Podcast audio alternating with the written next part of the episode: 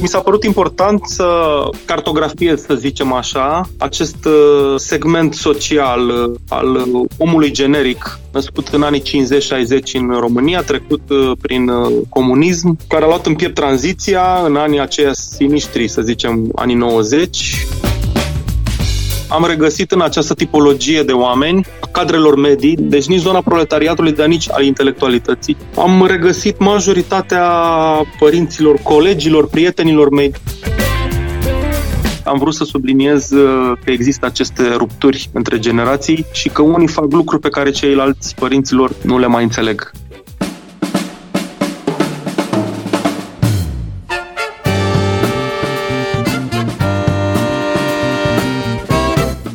Timpul prezent în literatură.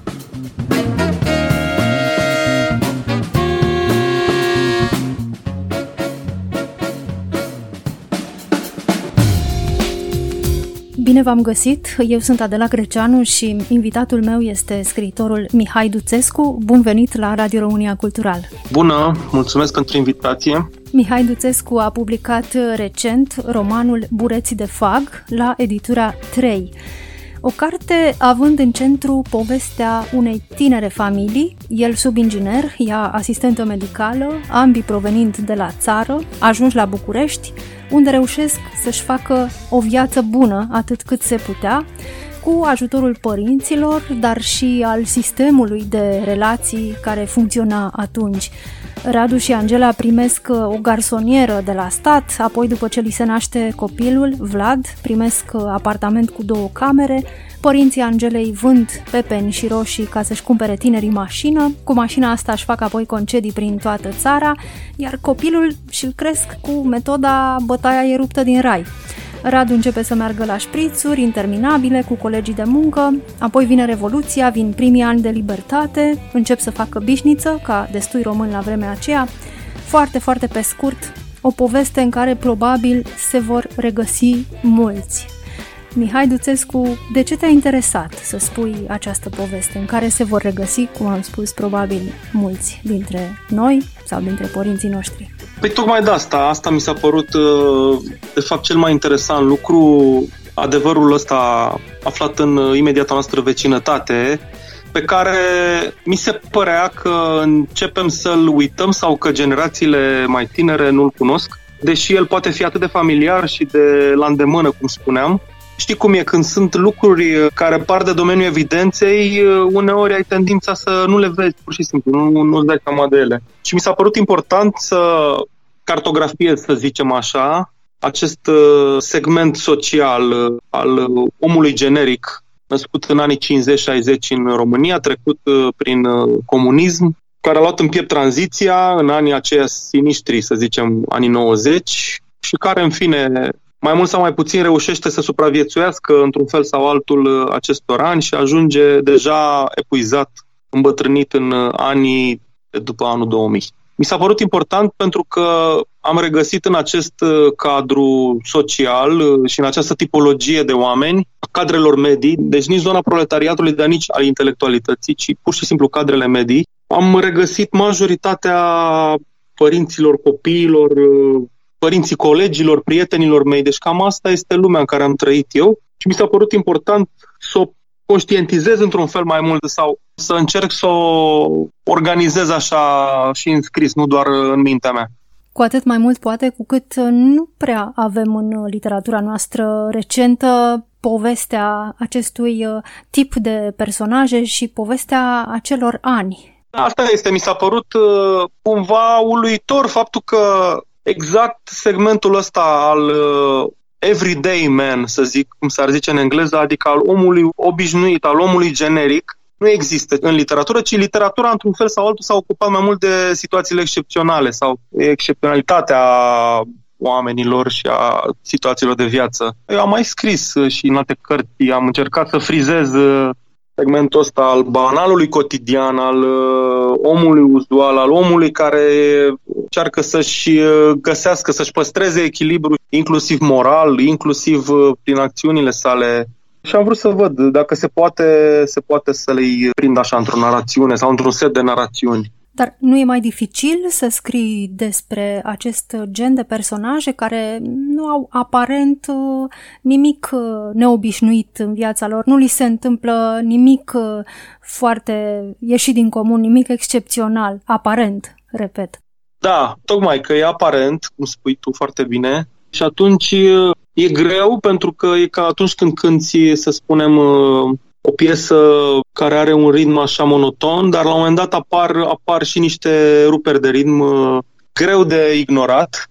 Cam așa și în proza asta e greu într-adevăr să scrii uh, lucrurile astea pentru că te, să te gândești să nici nu plictisești cititorul sau să te gândești că totuși sunt redundanțe care pot uh, să se strecoare automat.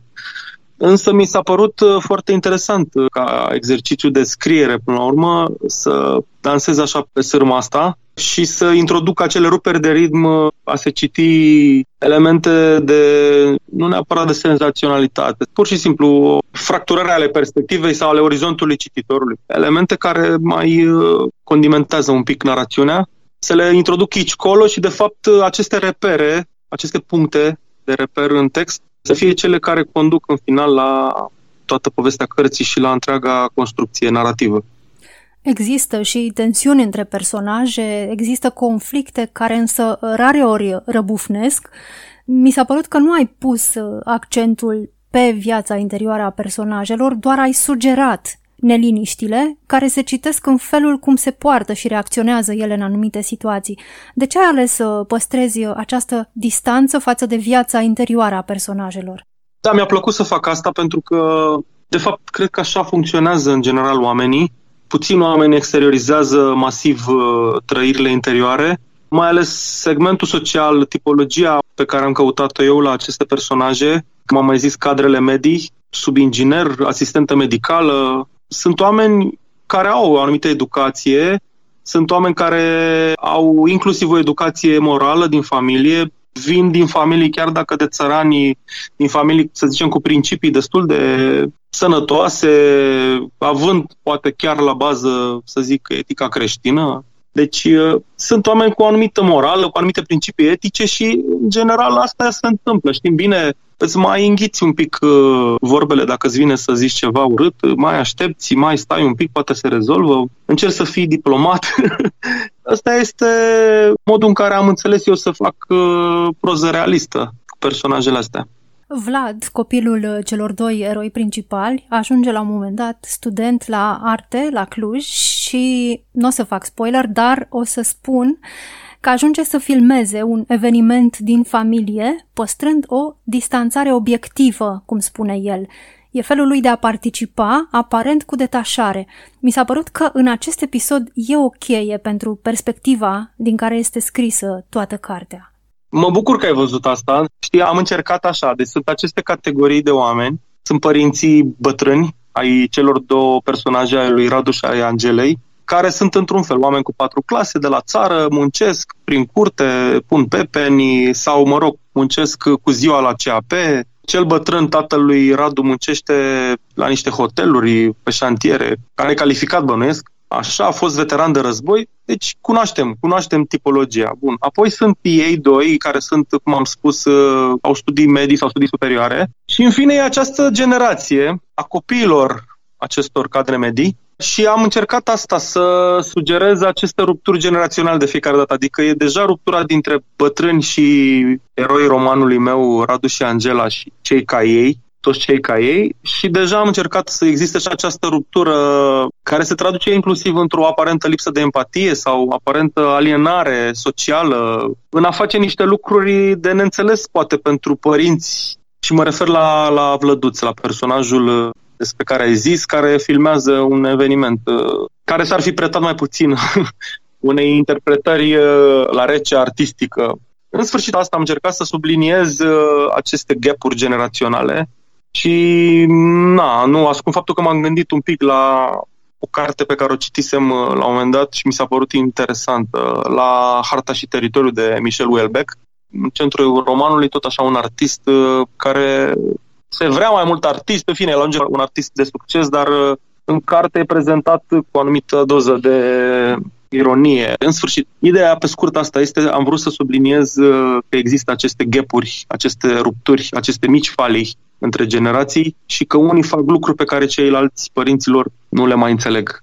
Inclusiv plecatul la facultate al uh, personajului principal, al lui Radu, plecarea lui la facultate când uh, părinții nici nu știau ce e aia facultatea. L-au lăsat până la urmă să plece, n-au avut ce să-i facă, dar uh, deja acolo a fost o ruptură și așa și mai departe. Și el cu copilul lui, la vremea lui, a avut uh, blocaje și imposibilitatea comunicării și așa mai departe. Și mereu, mereu din această perspectivă, cu această distanțare obiectivă, chiar și povestea de dragoste dintre Radu și Angela e prezentată tot așa, cumva rece, pentru că Radu și Angela se căsătoresc din dragoste, iubirea lor începe din liceu, dar nu ai insistat pe povestea de iubire și în orice caz nu ai lăsat în text prea multă emoție. Poate cu excepția episodului în care Radu face 8 ore cu bicicleta ca să ajungă la Angela acasă, unde ea îl întâmpină numai zâmbet.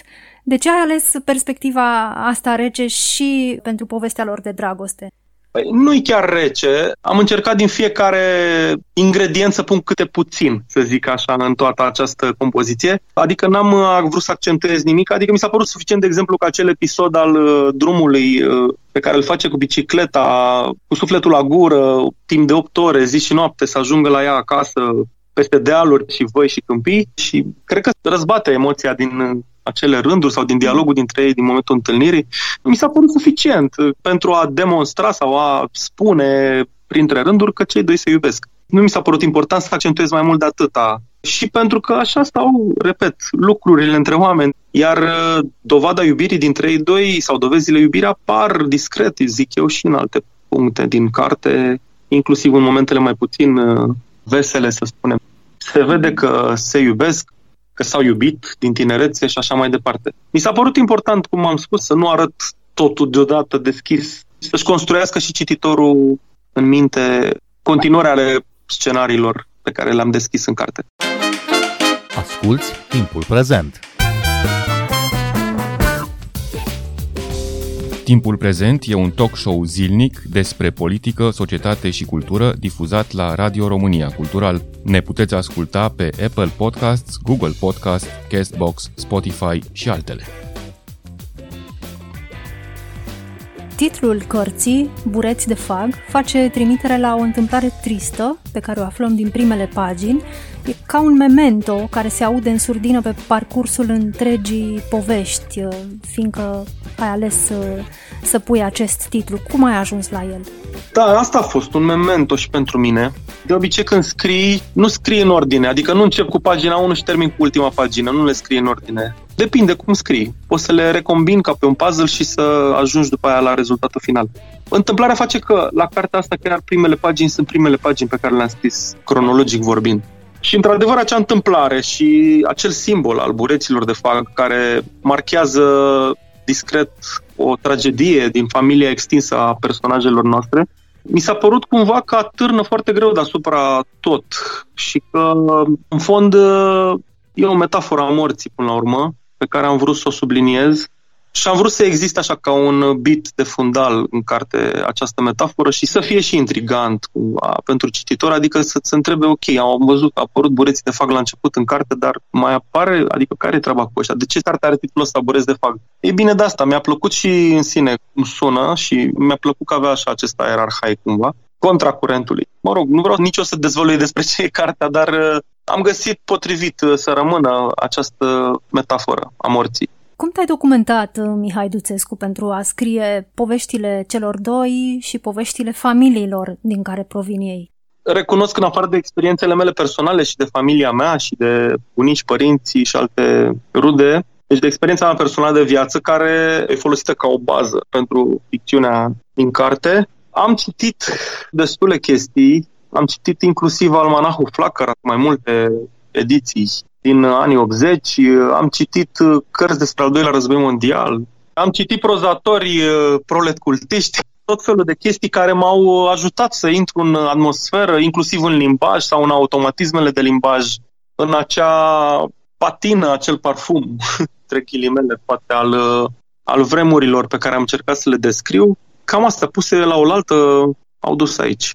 În uh, ultimul capitol uh, al cărții ne întoarcem în timp, în copilăria lui Radu și aflăm despre un uh, episod de violență teribilă. Mama lui e cât pe ce să-l omoare pe băiatul de 10 ani, e oprită tot cu violență de tată.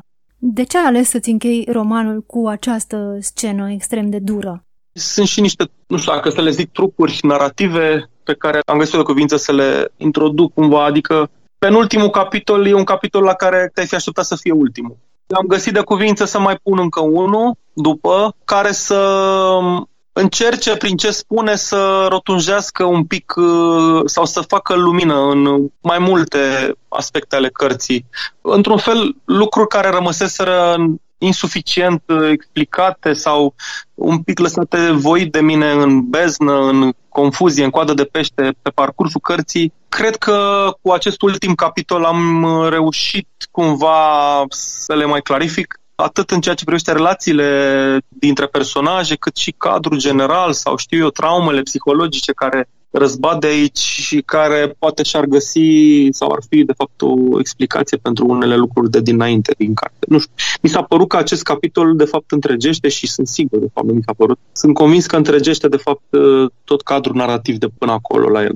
Chiar dacă el cronologic este de fapt un episod din copilăria personajului principal, deci cronologic să spunem la, la rigoare ar sta la începutul cărții, dar nu. S-a părut important să stea la sfârșit și peste toată această lume a reținerii, a bunului simț, a unei morale, cum am spus, corecte și a unor principii corecte, a unei iubiri nu pătimașă, ci unei iubiri constante, de fapt uh, să planeze într-un fel uh, și să fie un pic zguduite toate aceste lucruri, tot acest, să spunem, echilibru, poate, de niște lucruri pe care cu toții le purtăm, pentru că fiecare dintre noi avem traume din copilărie, fiecare sub aparența de calm și de echilibru pe care o poartă are lucruri care în interiorul său încă îl zguduie. Și asta e unul dintre episoadele care pe personajul meu l-au zguduit și l-au și marcat, probabil. Ne ducem cu gândul la asta, da, da, cam asta vreau să sugerez, că de fapt e o traumă care a rămas acolo. Și care se reflectă cumva și în felul în care el își crește copilul apoi. Ar putea și asta, da. Sunt mai multe interpretări, nu am vrut să ofer, să zic, niște certitudini, deci să dirigez narațiunea și cititorul într-o direcție clară, și am vrut să las uh, deschise interpretările și mi se pare că e mai complex, de fapt, totul în felul ăsta. E mai confuz și mai complex.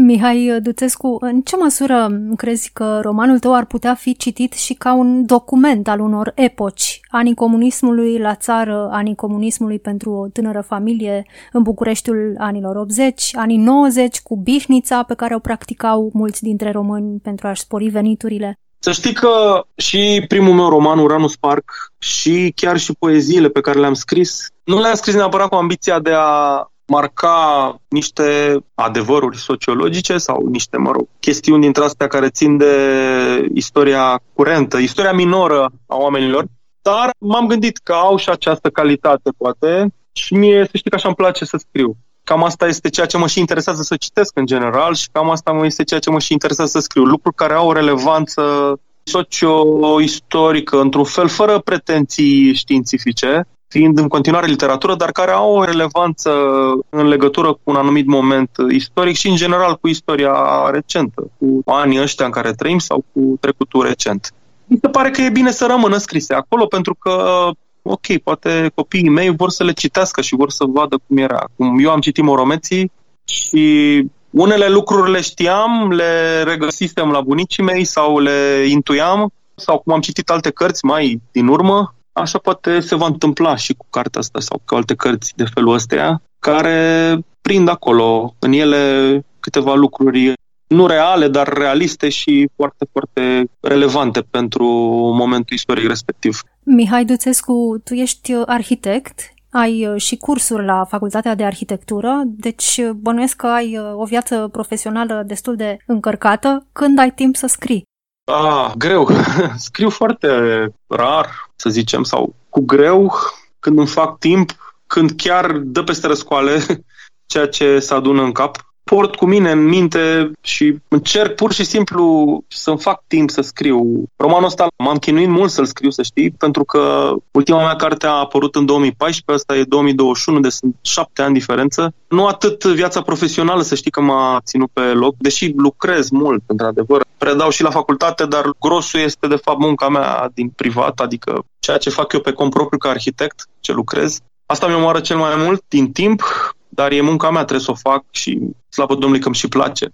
Însă cel mai acut a fost, uh, să zicem, prezența unul după altul a celor trei copii ai mei, care m-au oprit de la orice altceva. Adică în momentul în care a apărut primul, cartea Uranus Park urma să apară. După aceea n-am mai scris nimic și am scris printre picături când am putut, când chiar, chiar simțeam că trebuie să scriu, că altfel uit dacă nu scriu, uit ce am de spus și îmi făceam timp noaptea sau cine știe când, ziua, dacă noțile erau albe când aveam copii mici. Și așa mai departe. Deci am scris cu greu și grosul acestui roman l-am scris în ultimul an, adică în 2019-2020, când deja au mai crescut și ei și dorm nopțile cap coadă și nu mai suntem atât de obosiți și pot și eu să mai strecor o oră, două, să-mi închid ușa la birou și să scriu.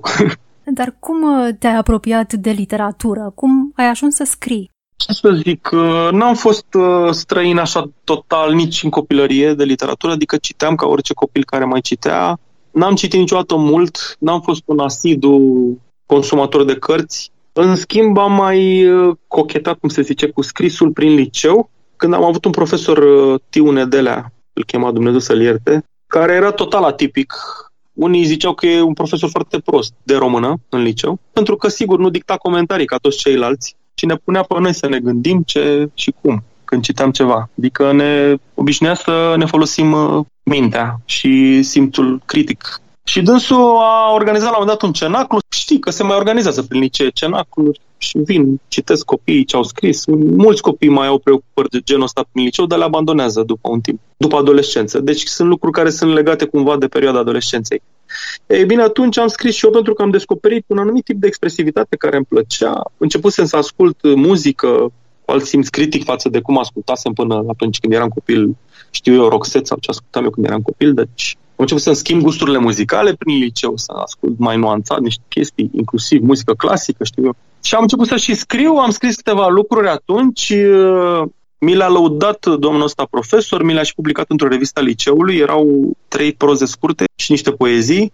Iar verișorul meu, care e mai mare ca mine cu șase ani și care tot așa scria și el pe atunci, mi l-a trimis la poșta redacției la România Literară la doamna Constanța Buzea. Prozele, cele trei proze. Fără să-mi zică, le-a luat sau i le-a dat taică meu, cred, le-a tras la Xerox și le-a trimis la poșta redacției. Și am primit răspuns. După aia mi-a adus direct ziarul, ci că ia fi atent aici, că ți-am trimis asta și uite ce ți-a scris. Și scria într-adevăr că nu pot să cred că aceste povestiri sunt scrise de un copil de 16 ani pentru că trădează maturitate și o deosebită nu știu ce și așa mai departe. Era foarte frumos și laudativ uh, răspunsul doamnei Constanța Buzea. M-am bucurat foarte mult și n-am mai scris de atunci. Gata.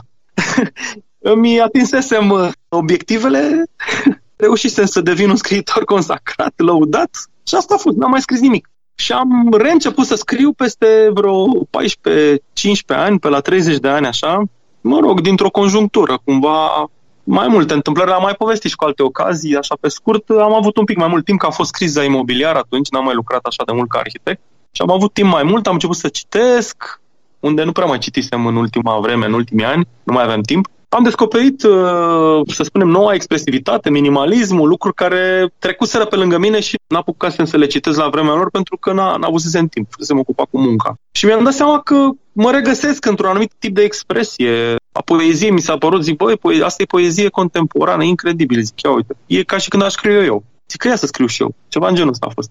Și am reînceput să scriu. A venit de la sine. Repet, având și timp și cumva dispoziție mentală să fac asta, asta cred că a fost important, că eram mai relaxat, citeam și de atunci, așa încet, încet, am început să mai scriu, am trecut la proză. Mihai Duțescu, îți mulțumesc tare mult pentru această discuție și îi invit pe ascultătorii noștri să caute noul tău roman, Bureți de Fag, apărut la editura 3. Mulțumesc și eu! Ne găsiți și pe platformele de podcast. Abonați-vă la timpul prezent pe Apple Podcasts, Google Podcasts și Spotify. Eu sunt Adela Greceanu, cu bine, pe curând! Thank you.